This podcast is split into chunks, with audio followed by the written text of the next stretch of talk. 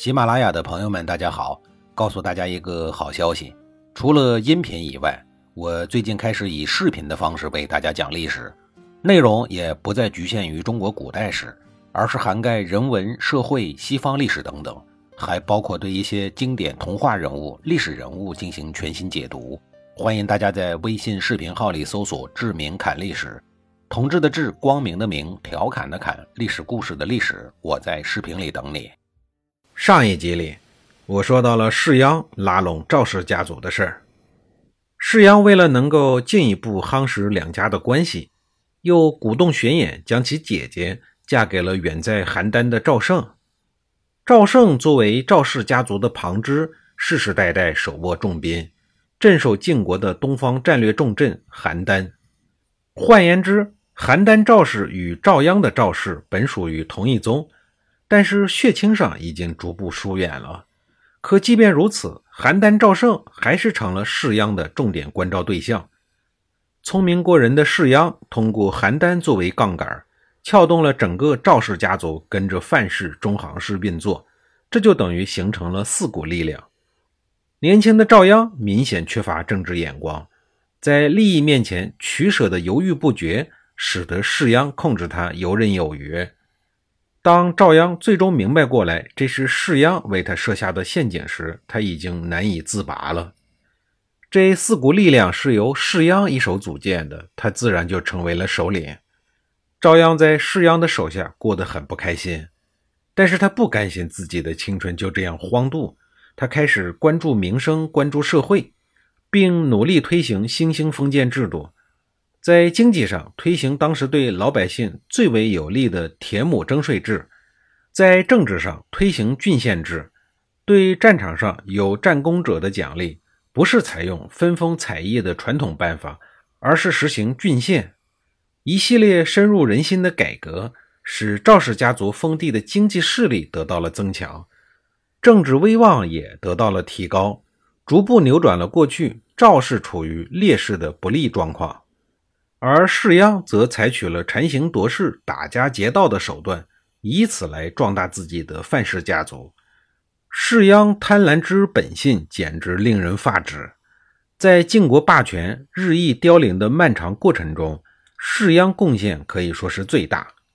公元前五零九年，郑卿魏书猝死了，世鞅攫取了郑卿一职，随后竟然以普通大夫的规格下葬了魏书。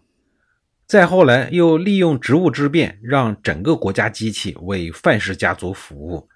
而两年前刚刚上任的晋定公则形同虚设。世鞅不惜牺牲国家利益，使范氏家族跃居成为晋国的第一大世卿。他任正卿后的第三年，楚国欺负蔡国，求救晋国。世鞅趁机发起了前文所说的十八路诸侯会盟昭陵。号称为蔡国伸张正义，结果因为他的同党中行氏玄衍所会未果，昭陵之会不了了之了。对此，天下诸侯大失所望，风雨飘摇中的晋国信誉与威严被世鞅最终损毁殆尽。到了公元前五零幺年，春秋后期最大的阴谋家世鞅寿终正寝。世鞅死了，他的继任者范昭子世吉社。比起他爹的贪欲，那更是有过之而无不及，且与中行氏勾结得更为紧密，时刻惦记着碾压家族势力越来越兴旺的赵氏。四年以后，世鞅当初扶持的邯郸赵胜家族，因为五百户良民的事儿开始发挥威力，一度将赵氏家族再一次的推向了深渊。当年，赵鞅帮助邻居魏国打跑了来犯的宋国。魏国为了表示感谢，就送给了赵鞅五百户良民，以示感谢。但当时赵鞅四处征战，每天忙得脚打后脑勺，一直没来得及接收，就让紧邻魏国的邯郸赵氏帮忙给先接收了。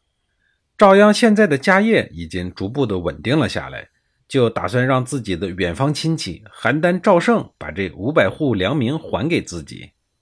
邯郸赵氏的新一任家主赵武表示了同意。赵武回到邯郸城以后，准备处理移民的事情时，却受到了其他家臣们的反对。他们认为，正值齐国进犯之时，如果仓促间移民，会给敌人创造可乘之机。能不能延缓一段时间？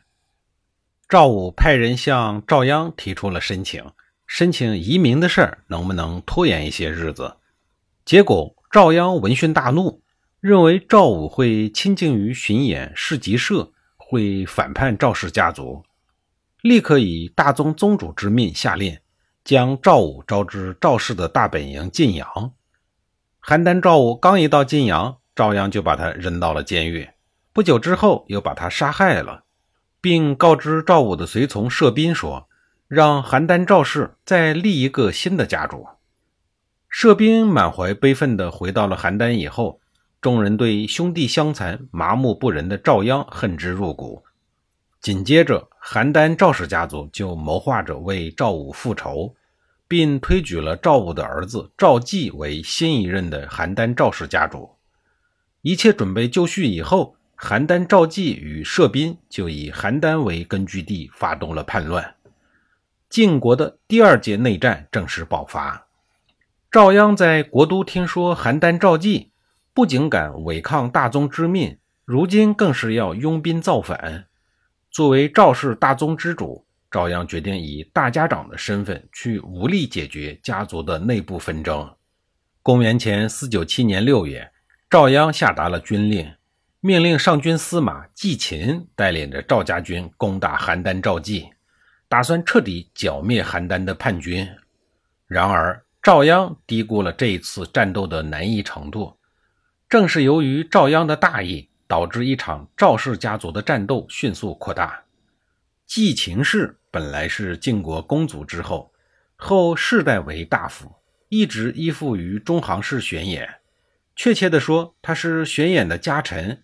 曾多次跟随荀吴、荀偃父子四处征战，致使荀立与中行氏决裂以后，便死心塌地地跟随着中行氏的荀偃，成为了监视赵鞅的眼线，相当于是荀偃的卧底。邯郸赵季本来是荀偃的外甥，季秦在向邯郸进军的同时，又命令人将紧急的情况告诉了他真正的主人。中行氏荀偃与范氏士吉社，荀偃与士吉社立刻召开了紧急军事会议，决定帮助邯郸赵季。范氏、中行氏两家随即召集了部队，准备与邯郸赵季一同攻打赵鞅。他们打算借机削弱羽翼渐丰的赵氏家族，如果能够一举灭掉了赵氏家族，那最好不过。赵鞅的家臣董安宇敏锐地察觉到中行氏、范氏家族出现的刀光剑影，预感到事情的严重性，便提醒赵鞅早做准备。赵鞅很无奈地说：“晋国有一条法律，首先发动祸乱的人罪当处死，我打算后发制人。”董安宇劝解说：“情况危急。”与其危害百姓，那就让我董安宇来承担乱国的罪过吧。见赵鞅还是无动于衷，董安宇便私自调动了赵氏的军队，积极备战。果然不出董安宇的所料，还不到一个月，范氏、中行氏便向赵鞅的大本营发起了军事进攻。本来受赵鞅的命令去攻打邯郸的季秦。见战争爆发了，也停止了向邯郸的进攻，调转马头，与邯郸赵季一起向赵鞅发动了突然袭击。赵鞅在范氏、中行氏、邯郸赵季等几股势力的强攻之下，兵败如山倒，随后仓皇地逃离了国都，撤回了赵氏的大后方晋阳。下一集里，我继续给您讲这几股势力是怎么死磕赵氏家族的。